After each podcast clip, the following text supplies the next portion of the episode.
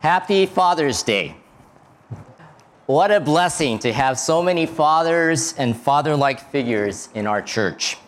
I say this especially since usually the number of women in a church is much more than the number of men.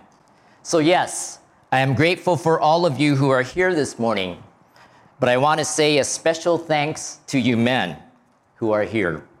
And again, happy Father's Day to all of you dads out there.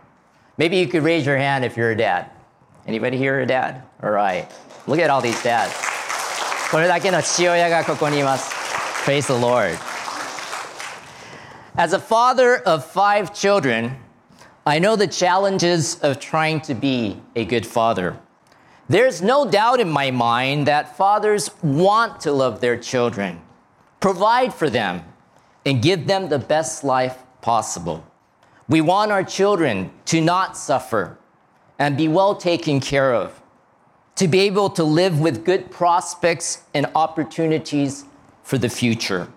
Yet I know personally that I have had my share of ups and downs as a father.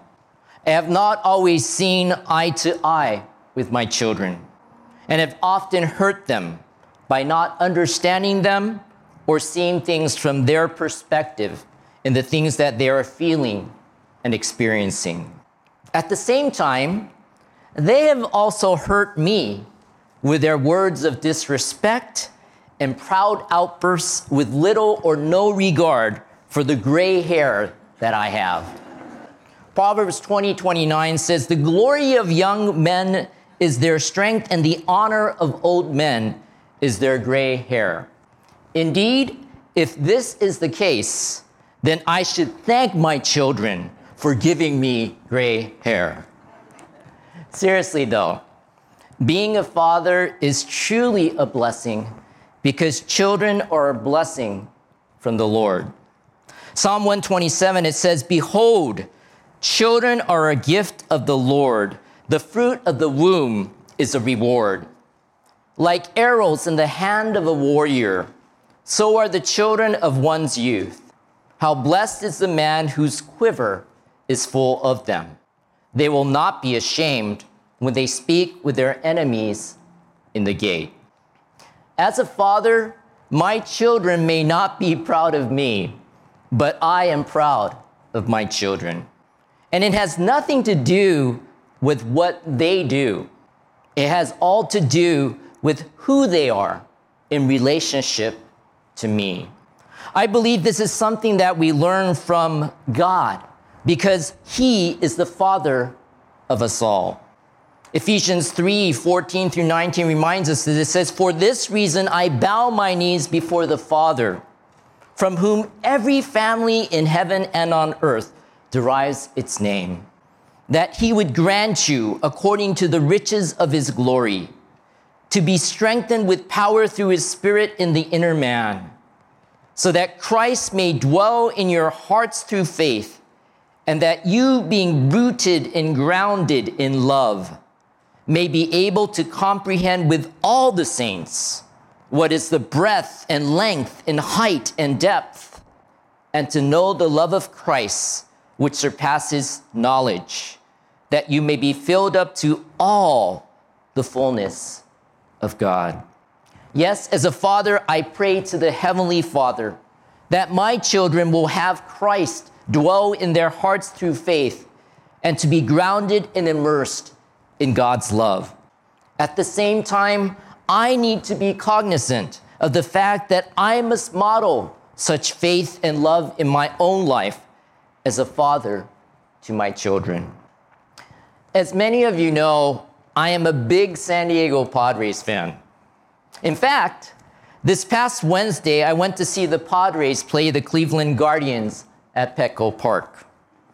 I went to the baseball game with one of my sons, one of Pastor Okura's sons, and a church member's son.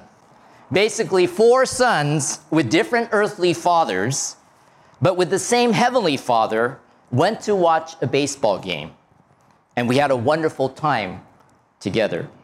It was a game that had a lot of high fives in it, so that was a good game. もう大きなハイファイブもしましたが、いい試合でした。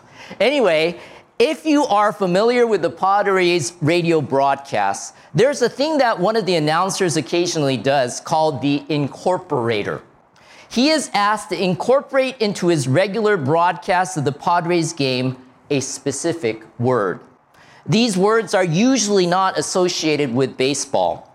Here are some words that have been incorporated into the broadcast isthmus, sialoquent, cakeage, plenipotentiary, myrmecophilous.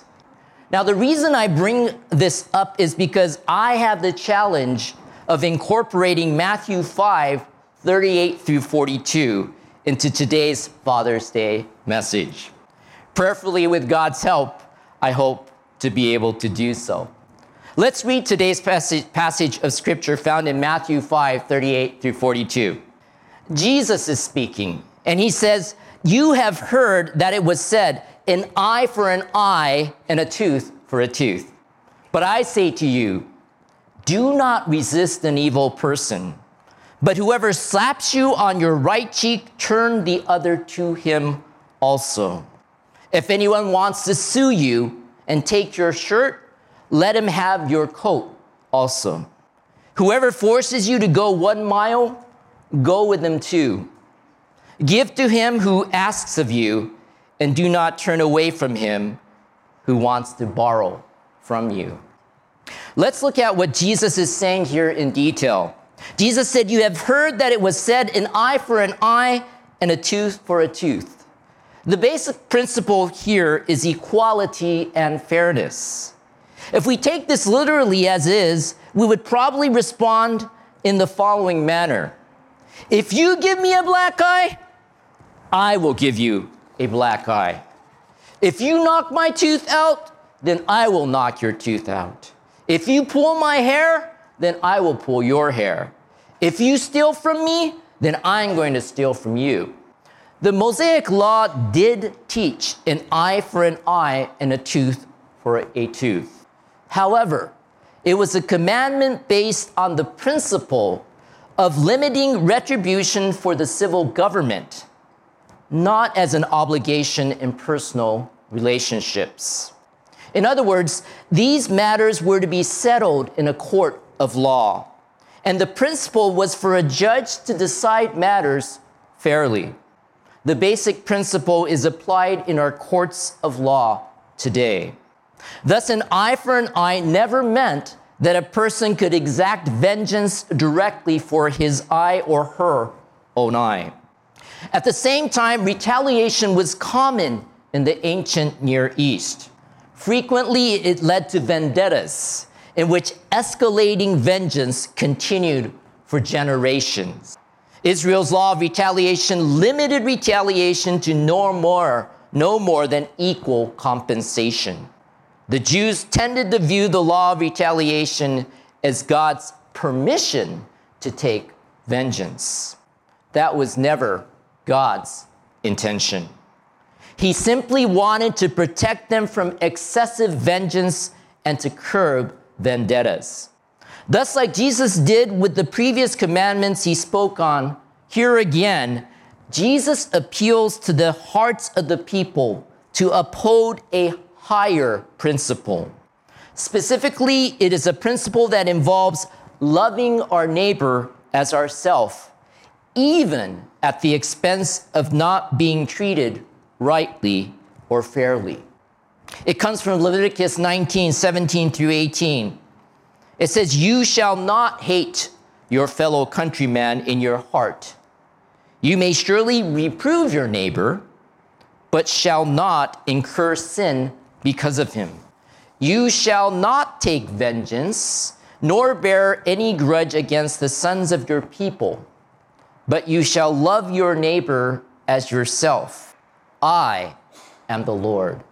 Jesus made it clear that this commandment, along with loving God with all that we are, is the great and foremost commandment. In fact, Jesus said, On these two commandments depend the whole law and the prophets. So, with this in mind, let's listen to Jesus' instructions as it relates to the command an eye for an eye and a tooth for a tooth. Jesus said, But I say to you, do not resist an evil person, but whoever slaps you on your right cheek, turn the other to him also. As we see here, Jesus' main point was do not resist an evil person. Essentially, he said, when evil people do you wrong, do not resist them. Resist means to defend oneself, not to take aggressive action against someone. Thus, as Jesus indicated, when evil people do bad things to us, Jesus' disciples should accept the injustice without taking revenge. Why? Because God will take care of his righteous children. We should stand up for what is right and for the rights of others, but we should trust God to stand up for us. In saying, do not resist an evil person, Jesus then proceeded to give four illustrations to clarify what he meant. The first illustration has to do with being insulted by someone. For a person, especially to slap the right cheek of a person with the right hand, implied using the backhand. Thus, this slap referred to here was not a blow that would normally shatter teeth. It was an insult. It is wrong to think that Jesus means a physical attack cannot be resisted or defended against. If a person were to come at us with a baseball bat and hits us on the right side of our head, it does not mean we should allow them to then hit the left side also. Again, what Jesus said here was culturally understood as a deep insult, not a physical attack. So Jesus is saying that when someone insults us, that is, our personal dignity is offended, rather than avenging our honor, we are to indulge the offender further. By freely offering our other cheek, we show that we are secure in our status before God and do not value human honor. Because we value God's honor rather than our own, we live to follow Christ as our Lord. We have no honor of our own to lose. In this way, we testify to our faith and express God's love to the person who is insulting us. Fathers, do you ever feel like you get slapped in the face by your children? How do you respond in such situations? Yes, our children should honor us. And the Bible makes it clear that dishonoring parents is sin. Yet, how often have we ourselves dishonored the Heavenly Father? How has He treated us and responded to us at such times? How do you handle insults from people other than your family? Let us humbly learn to model the Heavenly Father's heart of love toward us. The second illustration has to do with being forced to give up what is dear to us. Jesus said, If anyone wants to sue you and take your shirt, let him have your coat also. The shirt was the inner or undergarment. If someone were to sue for it for some real or imagined offense, the disciple was to part with it willingly. Furthermore, Jesus said to be ready and willing to part with the coat, the outer garment as well. Because the coat doubled as a poor person's bedding, biblical law permitted no one to take it, even as a pledge overnight. A person's coat was something a person had an almost inalienable right to retain. Thus, Jesus demands that we surrender the very possession the law explicitly protects from legal seizure. We can see that this is another example of hyperbole. However, this illustration by Jesus forced his hearers to evaluate what they truly honored and valued.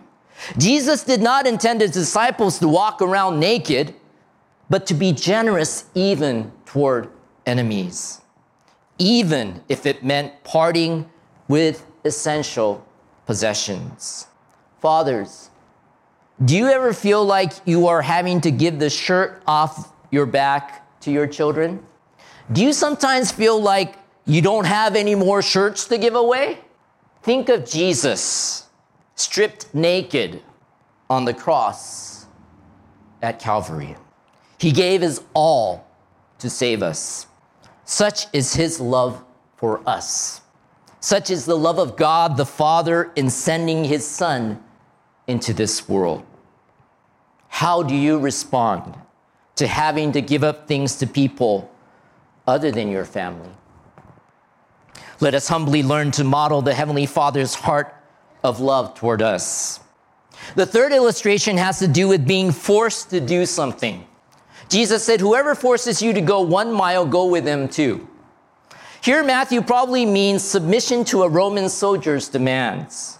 Because tax revenues did not cover all the Roman army's needs, soldiers could requis- requisition what they required. Romans could legally demand local inhabitants to provide forced labor if they wanted. The Romans sometimes forced civilians to carry the luggage of military personnel, but the civilian did not have to carry the luggage for more than one Roman mile. A Roman mile was literally a thousand paces. Jesus advocated going an extra mile, another thousand paces. Going the extra mile represents not only submitting to unjust demands, but actually exceeding them. This would show our oppressors that we love them and take no offense. The disciple is to respond to unjustified demands by giving even more than the adversary asks, and he or she is to return good for evil. Fathers, do you ever feel like you have to constantly go the extra mile for your children? Perhaps even when you feel like you don't have any more strength to walk anymore. Remember the poem called Footprints? How many times has God had to carry you when you couldn't walk anymore? How do you respond to the challenging demands by people other than your family?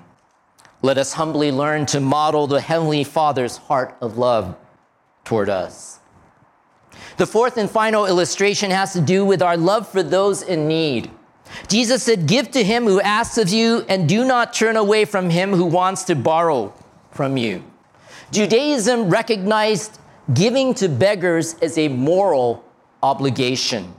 In Jesus' day, most beggars genuinely had no alternative means of income. A willing and generous spirit is implicit, therefore, in this command. This does not mean we should give all our money away to individuals and institutions that ask for our financial assistance. Truly, Jesus challenges us to love our neighbor as ourselves. If I were poor, what basic needs would I have? When we ask that question and seek to love the poor, then we can begin to freely give as we are asked. Thus, the only limit to this kind of love is the limit that love itself will impose. We should not be coerced or manipulated to give. That is not love. However, we should have the same heart that Paul had, which he learned from Jesus. He wrote, In everything I showed you that by working hard in this manner, you must help the weak. And remember the words of the Lord Jesus that he himself said, It is more blessed to give than to receive. At the same time, it isn't always loving to give or to say yes to everything.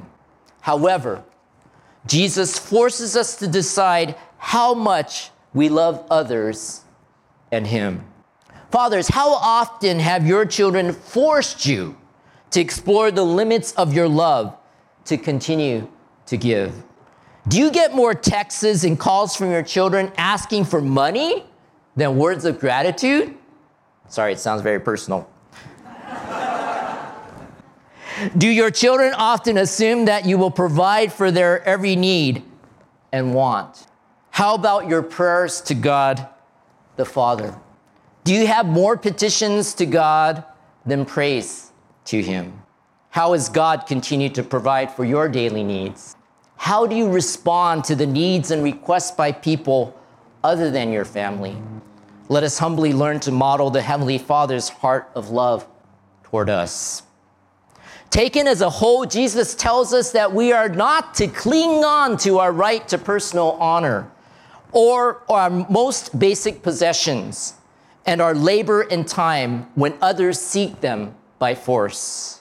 At the same time, we should be able to freely give up these things in view of the needs of the poor.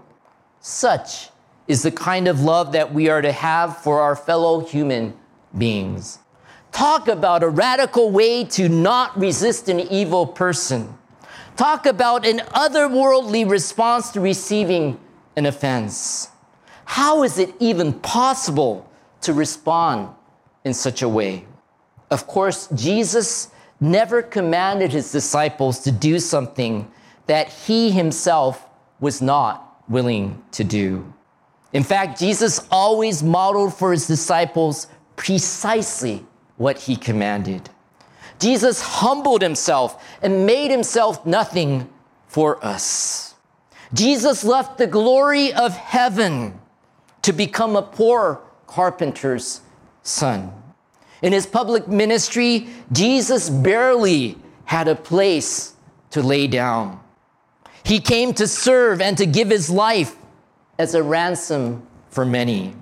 He was mocked and scorned in an unjust trial before evil people. When the time appointed by his Father arrived, Jesus allowed people to crucify him, trusting his Father's coming vindication to raise him from the dead. This is the Lord Jesus Christ that we believe in as our Savior and who we follow and obey. Jesus' words in today's passage of Scripture strike at the very core of human selfishness, summoning us to value others above ourselves in concrete and consistent ways. We have no honor or property worth defending compared with the opportunity to show how much we love God and everyone else.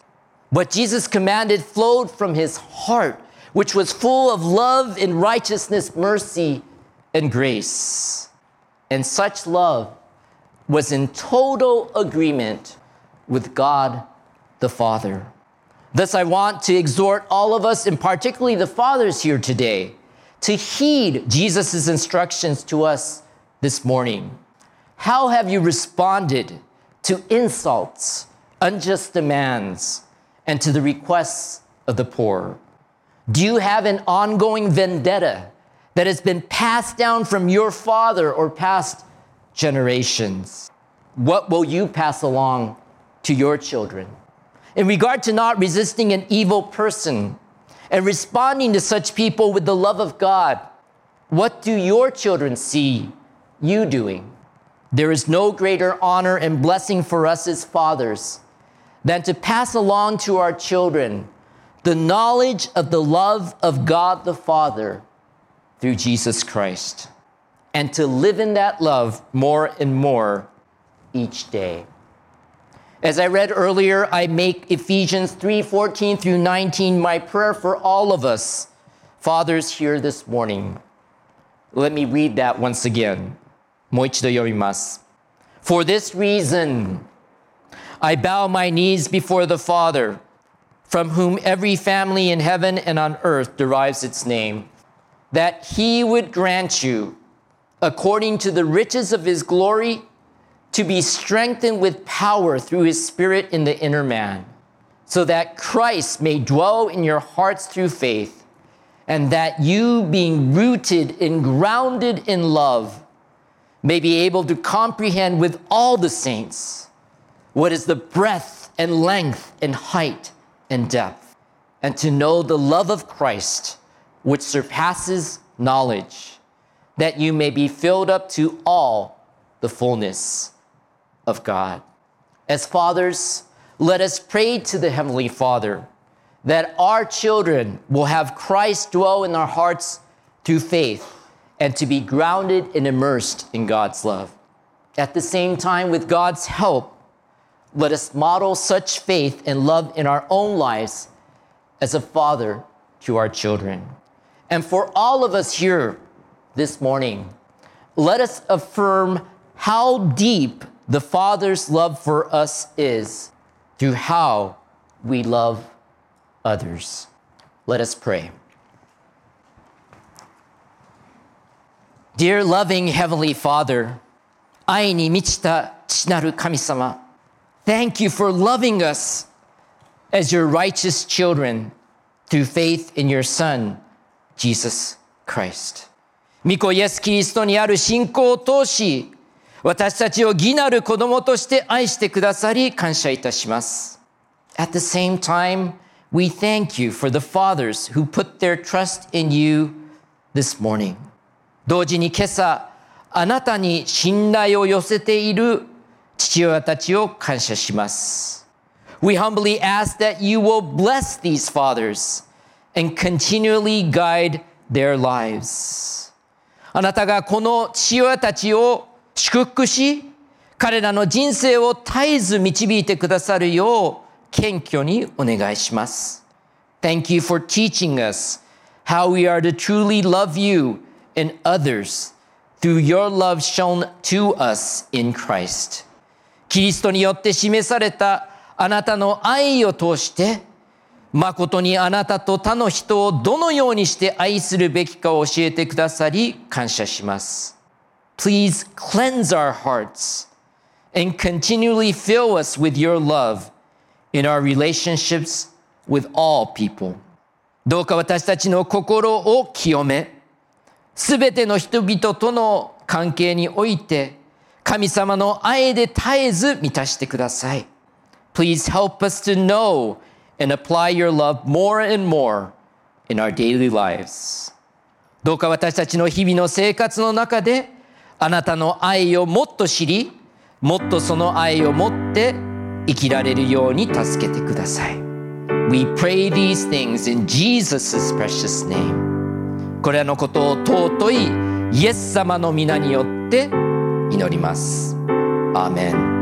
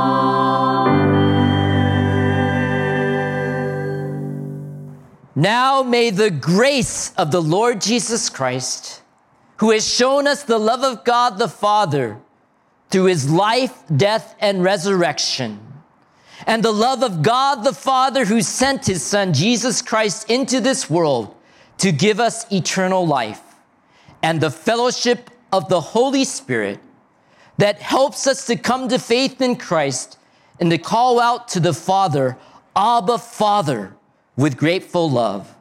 Be with us all now and forevermore. 青木恋願わくは、ご自身の生涯と死と復活を通して、父なる神の愛を示してくださった主イエスキリストの恵みと、私たちに永遠の命を与えるために、御子イエスキリストをこの世に送ってくださった父なる神の愛と、キリストを信じ、感謝の愛を持って、アバ父よと父なる神に呼びかけることができるようにしてくださる精霊の交わりとが、私たち一同と共に、今も後も世々限りなくありますように。アーメン。